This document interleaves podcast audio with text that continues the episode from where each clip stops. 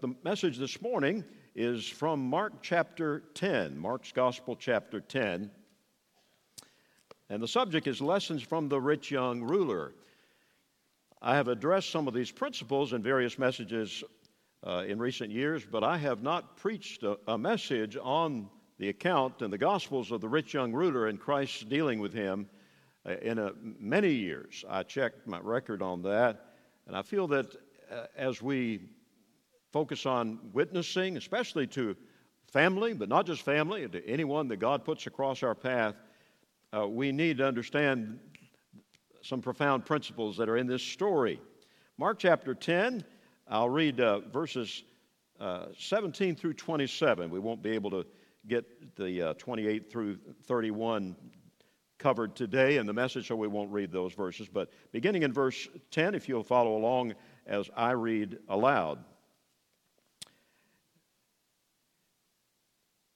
If I can find my spot. Okay, Mark 10 17. Here we go. And when he was gone forth into the way, there came one running and kneeled to him and asked him, Good master, what shall I do that I may inherit eternal life? And Jesus said unto him, Why callest thou me good? There is none good but one, that is God. Thou knowest the commandments do not commit adultery, do not kill, do not steal, do not bear false witness defraud not, don't covet, honor thy father and mother. And he answered and said unto him, Master, all these have I observed from my youth. Then Jesus, beholding him, loved him, and said unto him, One thing thou lackest. Go thy way, sell whatsoever thou hast, and give to the poor, and thou shalt have treasure in heaven. And come, take up the cross, and follow me.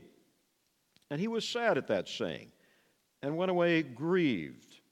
Another account says sorrowful, for he had great possessions. Verse 23 And Jesus looked round about and saith unto his disciples, How hardly shall they that have riches enter into the kingdom of God?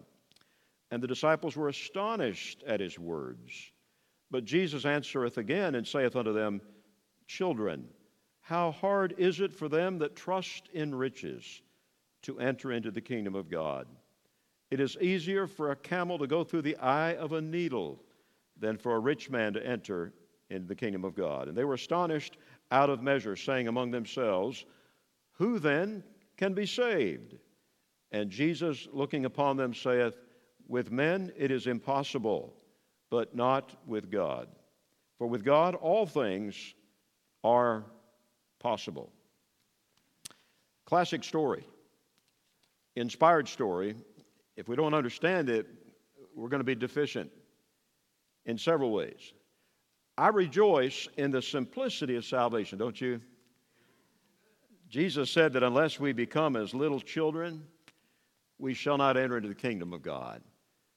He doesn't extol childish faith, but he does extol childlike faith. And as I said yesterday at the memorial service, the celebration of life for Barbara Petter, it's not the content of our faith that saves, it is the object of our faith. And Barbara's favorite verse was Acts, passage Acts 16, 30 and 31. That's what I preached from. I'm not going to preach that one again. But in that uh, chapter, the Philippian jailer gets dramatically converted, and there's an earthquake that breaks open the prison cells and the shackles off of all of the prisoners. The jailer is about to kill himself because he thinks that his life is going to have, have to go for the lives of the prisoners. And that, but then he hears uh, Paul and Silas say, Do thyself no harm, we're all here. So he calls for a light, a torch, he springs into their cell, he says, What must I do to be saved? What must I do to be saved? And the answer comes back, ringing so clearly and simply Believe on the Lord Jesus Christ, and thou shalt be saved, and thy house. And he and his house were all saved and got baptized before dawn. The jailer believed. His wife believed. His children believed. Everybody in the house believed. And they were saved instantly, saved eternally. I don't want to take anything away from the majestic simplicity of that at all. That question asked by the Philippian jailer is strikingly similar to the one asked by the, the rich young ruler. What must I do to be saved? And what good thing shall I do to inherit eternal life? Is there essentially any difference? It's the same question. And yet, how different the answers between Jesus and Paul. Jesus did not say, in answer to the rich young ruler's question, just believe on me. There must be a reason. And we want to investigate that reason today. This story is a timely or timeless classic. It's timely, too, I believe. Because Christ's treatment of this young man just defies the conventional wisdom of much of modern evangelicalism and evangelism. And on the surface, it looked like Jesus could have benefited from some modern witnessing techniques, don't you think? Maybe some church growth help? Or do you think maybe we are the losers if we fail to learn from the master soul winner himself? Which do you think it is? I think it's the latter. I submit to you that failure to learn from Jesus Christ, who said, Take my yoke upon me and learn of me, failure to learn from him will surely produce false and shallow converts and likely discouraged any sustained witness on our part. I praise the Lord for what He's doing in our hearts. He's stirring our hearts to give ourselves anew and afresh to uh, witnessing to our loved ones and neighbors and friends. But that will not hold up very long if we don't understand what this story is all about. Do you think Jesus is contradicting Paul? You think Paul contradicts Jesus? No. So we need to understand what Jesus meant in this passage. When he answered the rich young ruler the way he did, as urgent as is the need for the speedy conversion of our friends and neighbors and loved ones and coworkers, we need to be patient. We need to be led by the Holy Spirit.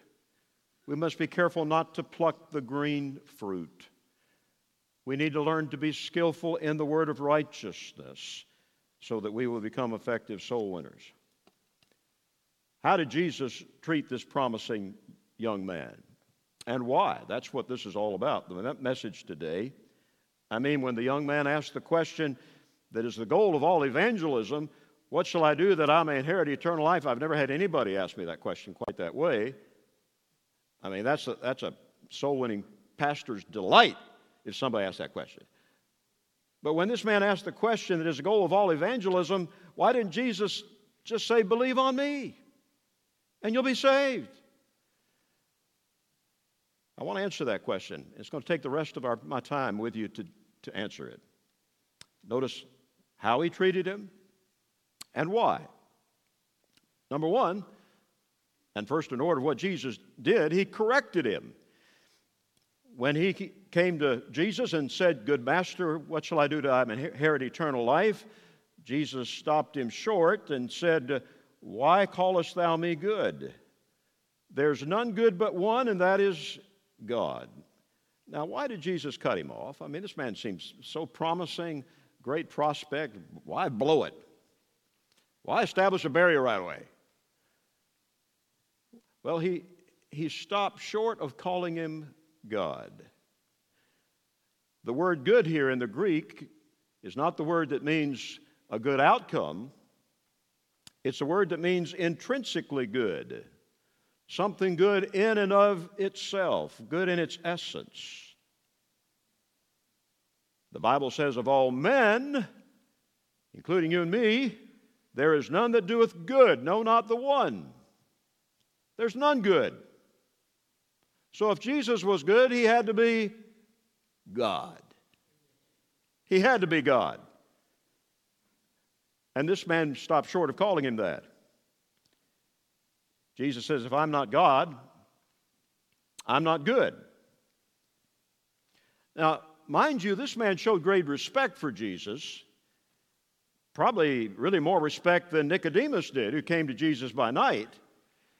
And Nicodemus was willing to say, There's uh, uh, no, nobody like you, nobody can do these miracles that you do, Jesus, except God be with him. And he thought Jesus would have been flattered by that and said, Thank you for the compliment, but he didn't. But this man went farther than Nicodemus, but he still stopped short of calling Jesus God. But in order to receive what he wanted, eternal life, he would have had to believe in Jesus as the Son of God. Twice in John chapter 8, Jesus said just very plainly, I just come right, he comes right out and says, If you believe not that I am, if you don't believe that I'm Jehovah, the self existent one of the Old Testament, the one that revealed himself to Moses at the burning bush, if you believe not that I am, ye shall die in your sins. A man must believe Jesus is God to be saved. Only God can save. Only God can forgive sins. But there's a second reason that Jesus corrected this young man, and that is this rich young ruler asked Jesus a question for which he already knew the answer. When he asked the question, What good thing shall I do to, that I may inherit eternal life? Jesus answered, You know the commandments. I don't need to, tell. it's a rebuke, a little bit of a backhanded rebuke. I don't need to rehearse them for you, but he did. Why do you ask me what is good? You know what God has commanded in the law, you know what God expects. And he quoted the last six of the Ten Commandments. Notice that Jesus did not fault him for asking what he could do. What he could do. I've heard preachers, in effect, nullify this whole passage, the main thrust of it, by saying that Jesus is teaching here salvation is by grace and not works. Well, now salvation is by grace apart from works, and we glory in that. We champion that. We say that all the time, but that is not what this passage is teaching. When I was a teenager, the first sermon I ever heard that I remember on the rich young ruler, the evangelist got us all confused. He said something like this. It's amazing I remember this, but it made such an impression on me.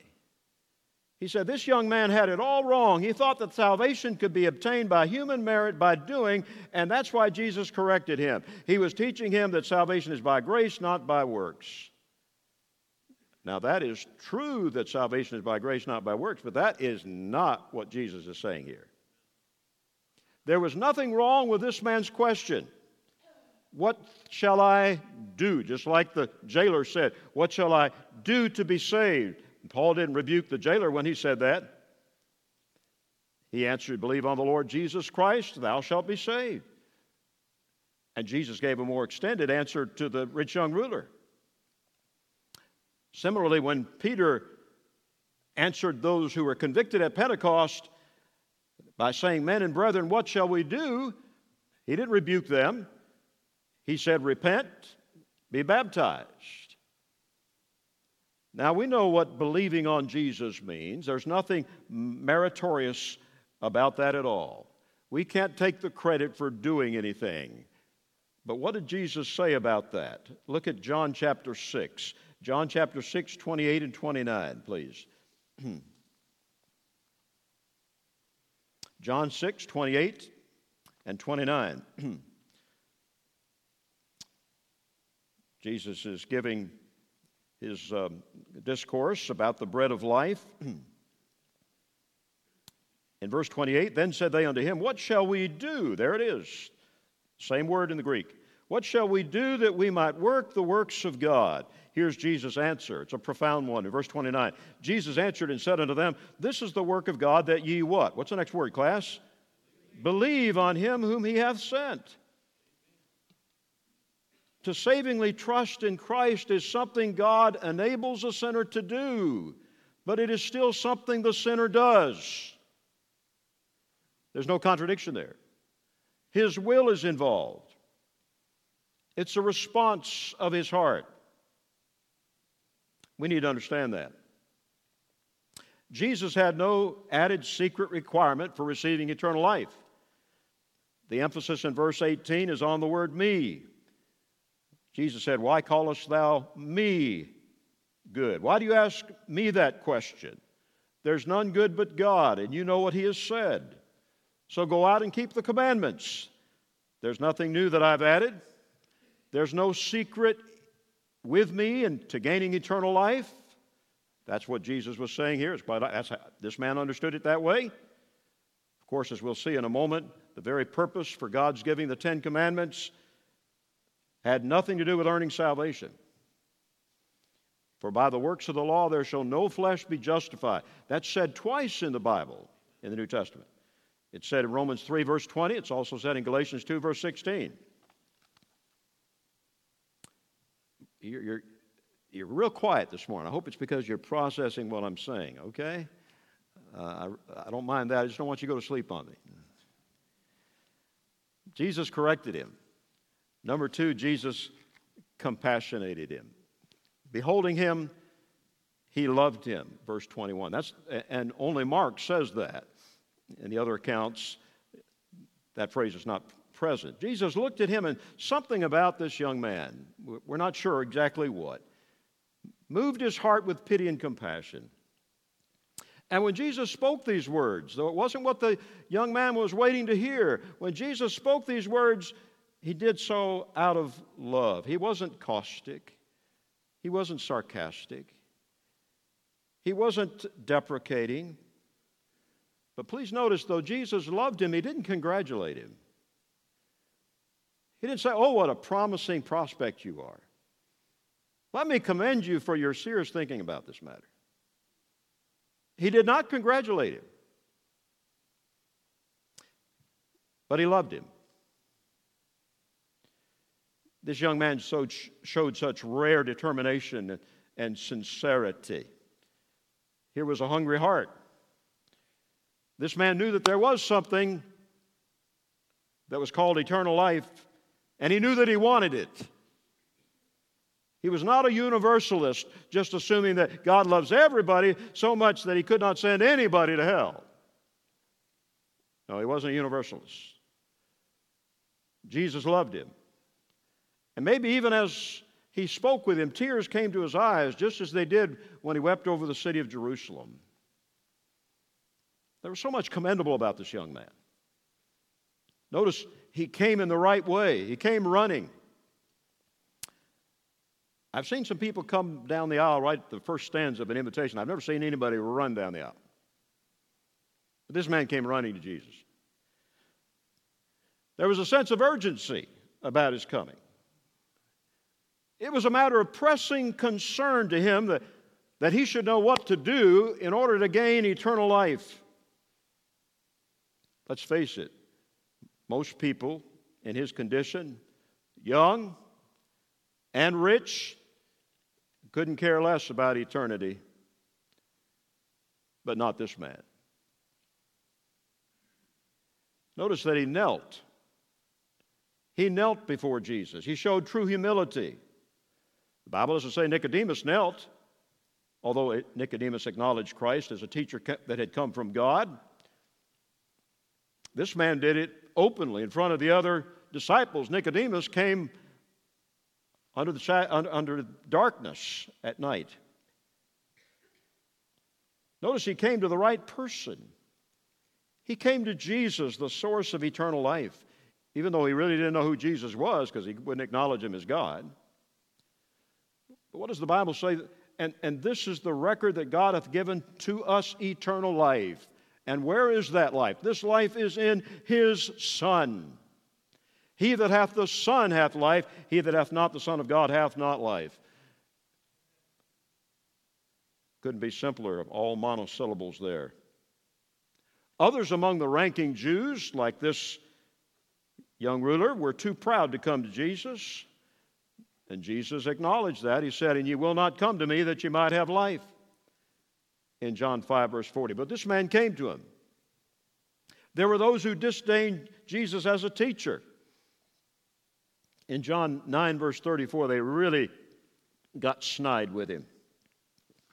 You were born in sins, referring to his virgin conception, and do you teach us?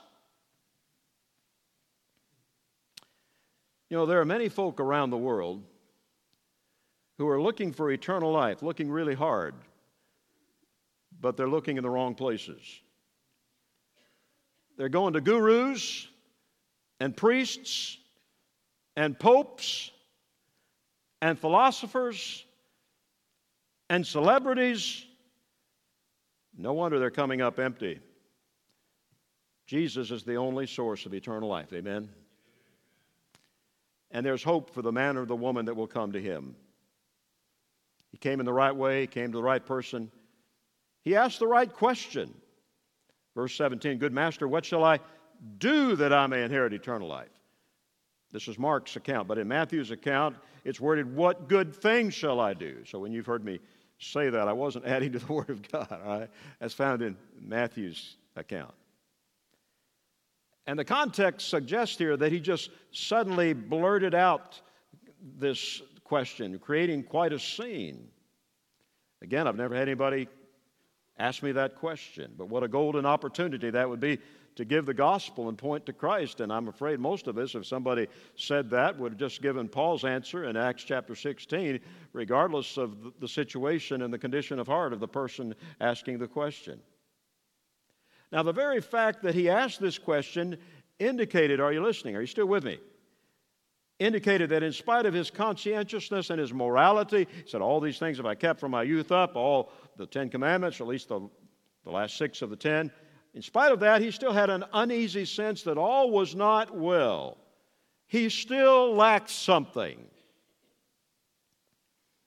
Isn't it striking that a man or woman who is depending on their works to get to heaven is never quite sure they've done enough? Never quite sure they've done enough. This man knew what he wanted. He wanted eternal life but he wasn't sure he had attained to it yet. So, what good are riches? What good is youth?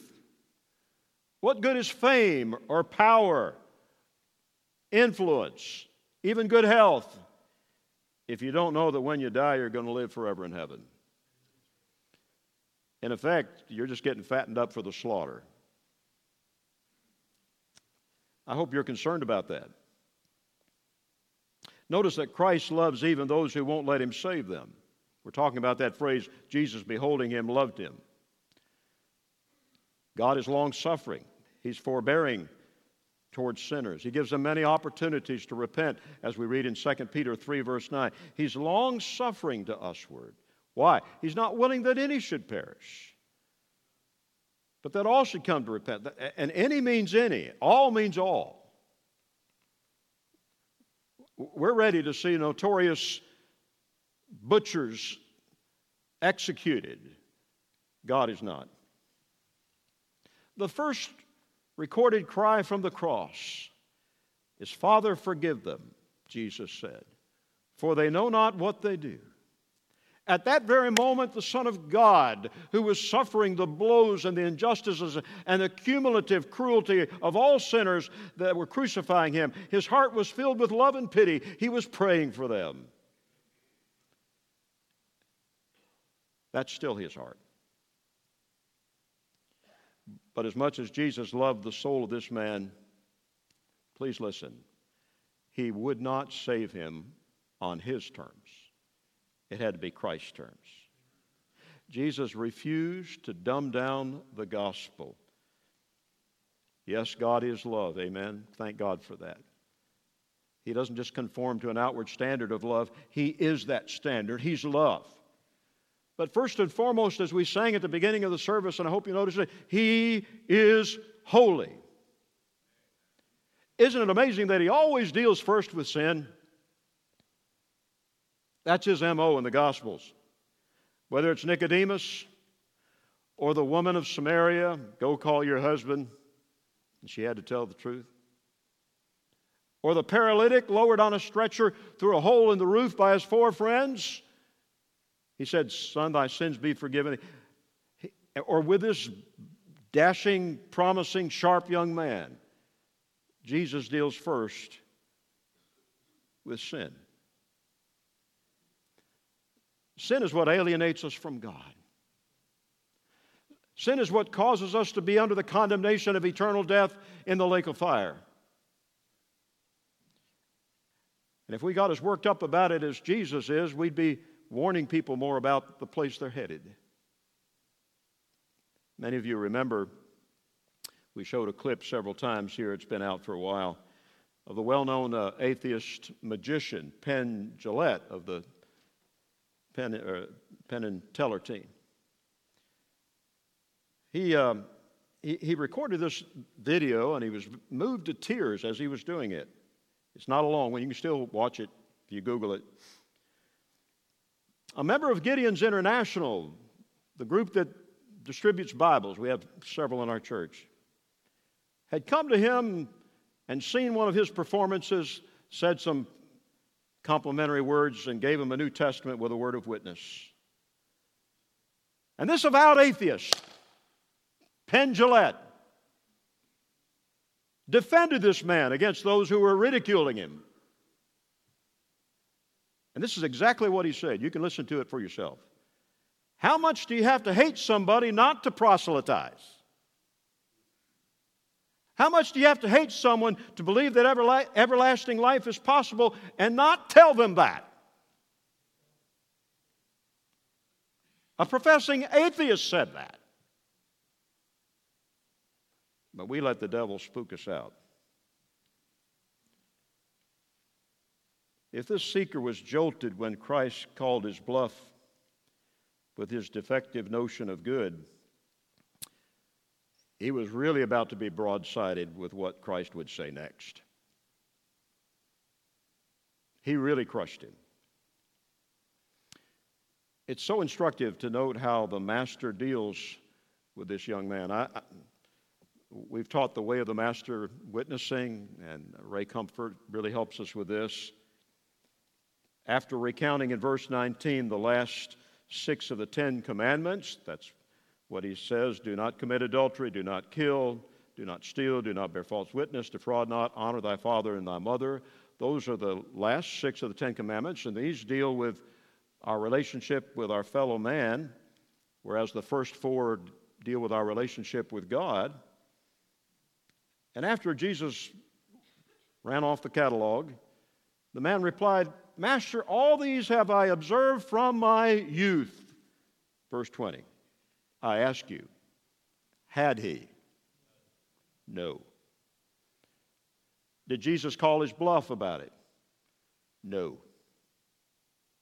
Interesting, isn't it? Jesus didn't say you're lying and you know it.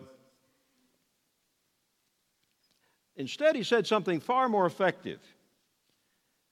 And he introduced it by saying, taking him on his own ground, not contradicting him, not calling him a liar, but saying, One thing thou lackest.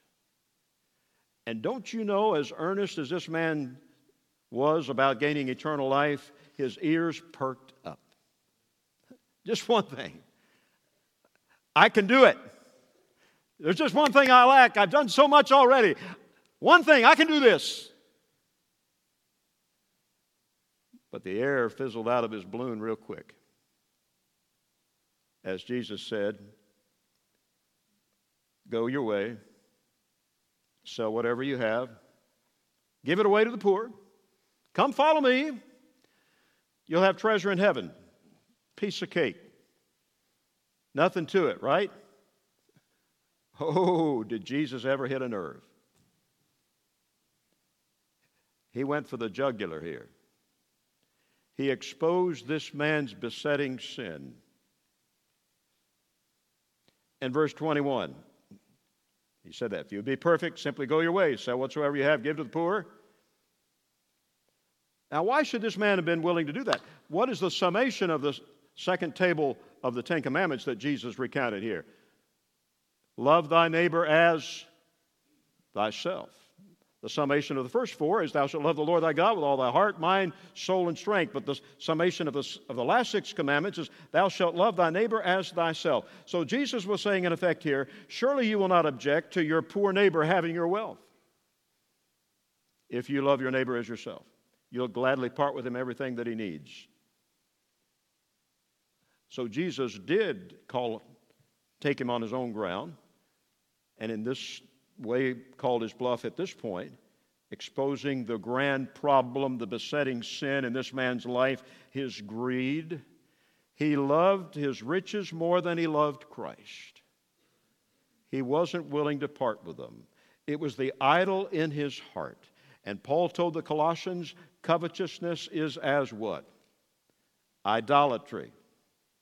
God will not share his glory with any idol, whether it's Buddha, Mohammed, or whether it's covetousness, materialism.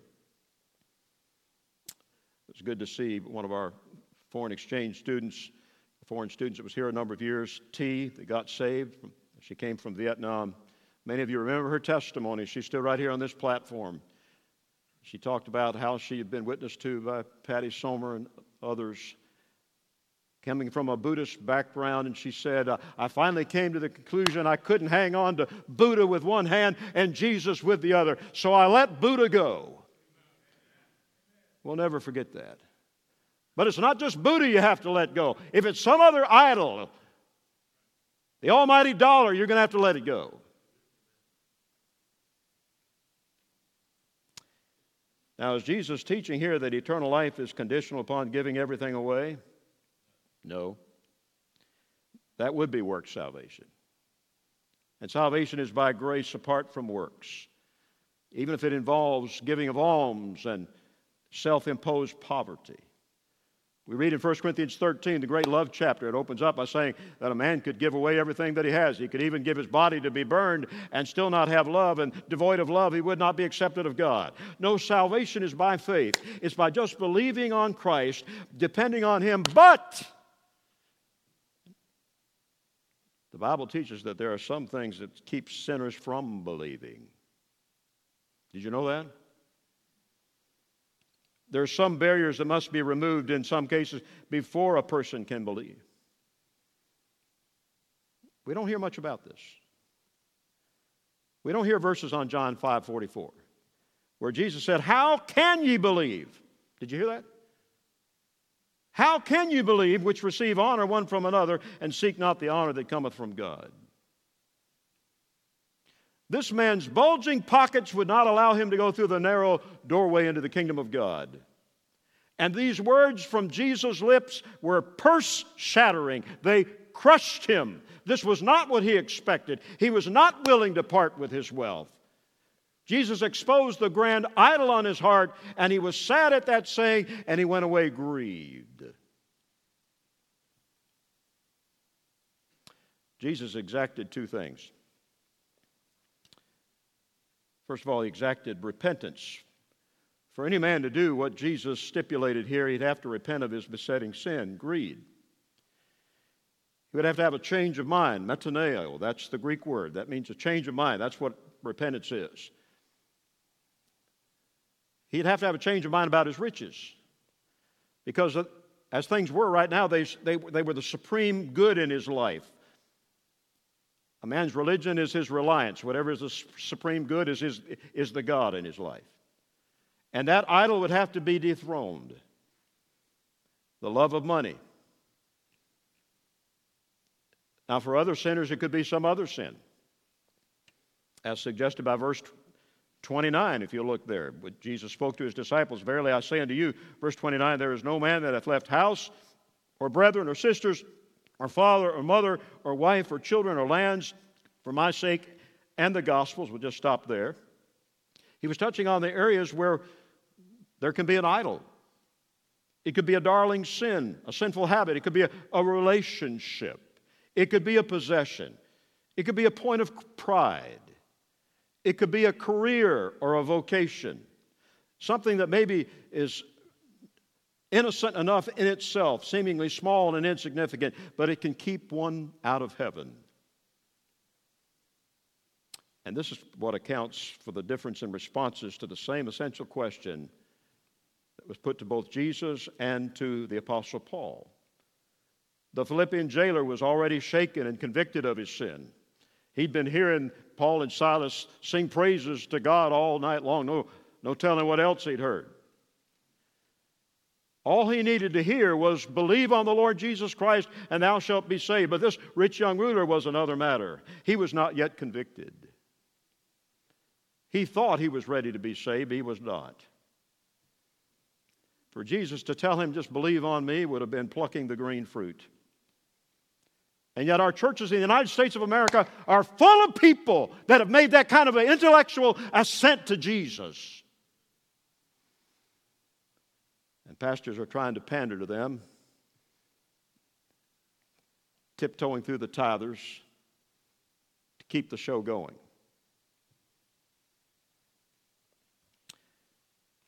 Sometimes I've heard people say, well, unbelief is the only sin that will keep a man out of heaven. God will forgive murder, adultery, theft, profanity, drunkenness, gambling, cheating on your income tax, fill in the blank. And unbelief means rejection of Christ. That, this is what people will say. I would answer by saying true, but do you know that your repentance can hinge on a specific sin? And your rejection of Jesus Christ will involve your acceptance of some sin in its place. And to repent, you must repent of that. This was indelibly impressed upon me with an experience that happened years ago. I've shared it several times from the pulpit. I won't be as detailed as I have at the other times. But a young man, 21 years of age, as I was working on construction, the early stages of construction of our building there in Grand Cayman, Calvary Baptist Church. Didn't have a roof on, walls were going up, but the sun gets pretty hot in the Caribbean. So in the middle part of the day, most people knock off work. And so I was knocked off and I was seeking the shade of my tool shed. That was the only thing I had. This guy, 21 years of age, in sweat, sweatpants and flip flops walks up with a Bible under his arm. I thought, this guy's a cult. He's trying to waste my time, taking advantage of me eating my lunch and taking a break. That Bible was all marked up, more color coded than any preacher's Bible I've ever seen. And make a long story short, he asked me some very relevant questions about salvation, told me experiences he'd been through. And so I, I felt led to give him the whole plan of salvation. I emphasized repentance and so forth. I brought him to the drawing of the net and calling on the Lord to be saved. He said, Wait a minute. He said, I work as a sound technician for a local nightclub. It's part of the, I think it was the um, Holiday Inn at the time. He said, You can imagine what goes on at such places. And I said, Oh, yeah. He said, Would I have to quit my job to become a Christian? Let me tell you what, I sent up a quick SOS to the Lord, you know. You can't send a letter, send a postcard. And I said, Lord, help me. I don't want to confuse the issue of salvation, but I don't want to let this man off the hook. And this is what I told him. I said, that was his name, Denny. I said, in your case, you would because you would not have even raised that issue unless the Holy Spirit had convicted you. And you won't get saved on your terms, you'll get saved on God's. And God being my witness, he broke into a big grin and he said, I just wanted to hear what you would say. I turned in my notice this morning. What if I let him off the hook? I have told that story several times to people and not told, telling what I said to them in response. And I said, How would you have answered it? And almost all of them had said, I would just told him, believe on Jesus and take that matter up with God later. If I had done that, I would have frustrated the work of the Holy Spirit's conviction in his life. We need to know how to deal with souls about this. Jesus was also urging this man not only to repent, but complete surrender. If we must believe with all of our heart to be saved. Remember, that's what the, uh, Philip said to the Ethiopian eunuch as he explained Isaiah 53 to him, and it's quite obvious that he did believe. He saw an oasis out there in the desert. You don't just see that every mile or two. He said, Here's water. What doth hinder me to be baptized? And Philip said, If you believe with all thine heart, thou mayest. We must believe with all the heart. Jesus was aiming for nothing less than all of the heart with this young ruler. Someone has well said, it's been put into a song, I think. All he wants is all of you. All he wants is all of you. My dear brothers and sisters, as we set out to win our lost loved ones to Christ this year and others as well, with renewed zeal and intentionality, let's learn from the master soul winner himself. Let's deal faithfully with lost souls. Let's be led by the Holy Spirit. I'll be the first to acknowledge I am not omniscient, but I have the one who is. I have the Holy Spirit. And it's amazing how he can lead me just to point out the very verse of Scripture that becomes the sword of the Spirit, piercing the one vulnerable spot in that sinner's armor. It's happened more than once. We need to reaffirm our faith in the Word of God and in the power of the Holy Spirit, the leading of the Spirit. Great man of God. He's been with the Lord a number of years. Dr. L.E. Maxwell founded the Prairie Bible Institute up in Three Hills, Alberta, Canada, way up there in Canada. Scores, if not hundreds, of graduates went to the mission field from that place. He understood this, and he said this in his book, Crowded to Christ. Just where your rocky heart breaks is where the living waters will flow. Just where your rocky heart breaks is where the living waters will flow. Jesus epitomizes that. Well, how did this story end? It kind of has a sad ending, doesn't it? The rich young ruler came to Jesus with such bright promise. He came for eternal life, but he left without it. Did he ever get saved? The Bible doesn't say. I think there's a glimmer of hope here.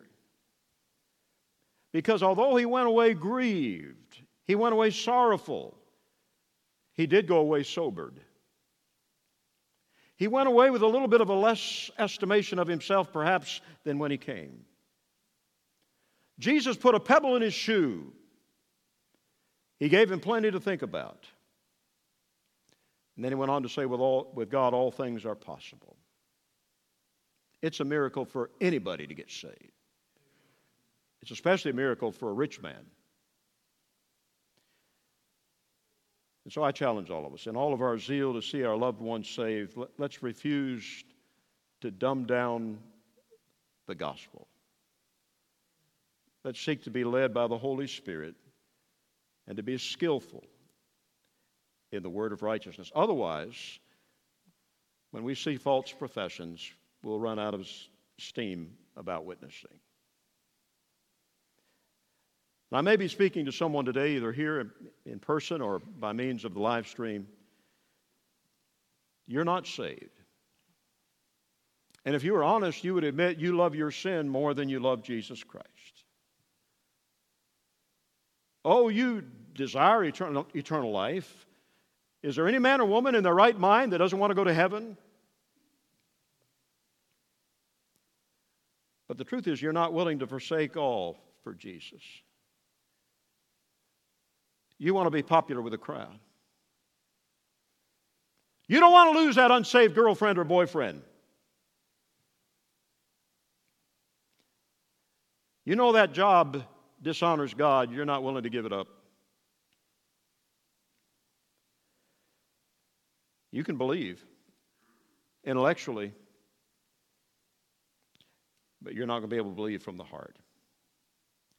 You cannot trust Christ with your heart because something else is filling your heart. And just like T had to let Buddha go, you're going to have to let that thing go. So I ask you, which will it be? Your darling sin? That thing that's precious to you? Or Christ? This man came to Christ for eternal life. He asked a question that would have caused most pastors to think that he really had been, was ready to be saved, ready to sign the dotted line, but he left without salvation. And I beg you, don't imitate his fatal mistake. Let's pray. Father, thank you for this classic story and its profound lessons. Please enable us to forsake all for Christ If there's one under the sound of my voice that's not saved, would you give them the grace to do that? The humility to just say in front of others, I repent of sin, I confess Christ as Savior. And for those of us who do know you, Lord, as we renew our, our vows, our commitment, our dedication to witness to others, help us to use the law lawfully to seek the conviction of sin that the Holy Spirit alone can bring through the law of God. Lord, I don't know about any others here today, but I know I want to see true converts, not false ones. We helplessly depend upon the Holy Spirit to bring these truths and these methods to our remembrance. May we cooperate with Him rather than counteract Him. We pray that Jesus will get the glory as we pray it in His name. Amen.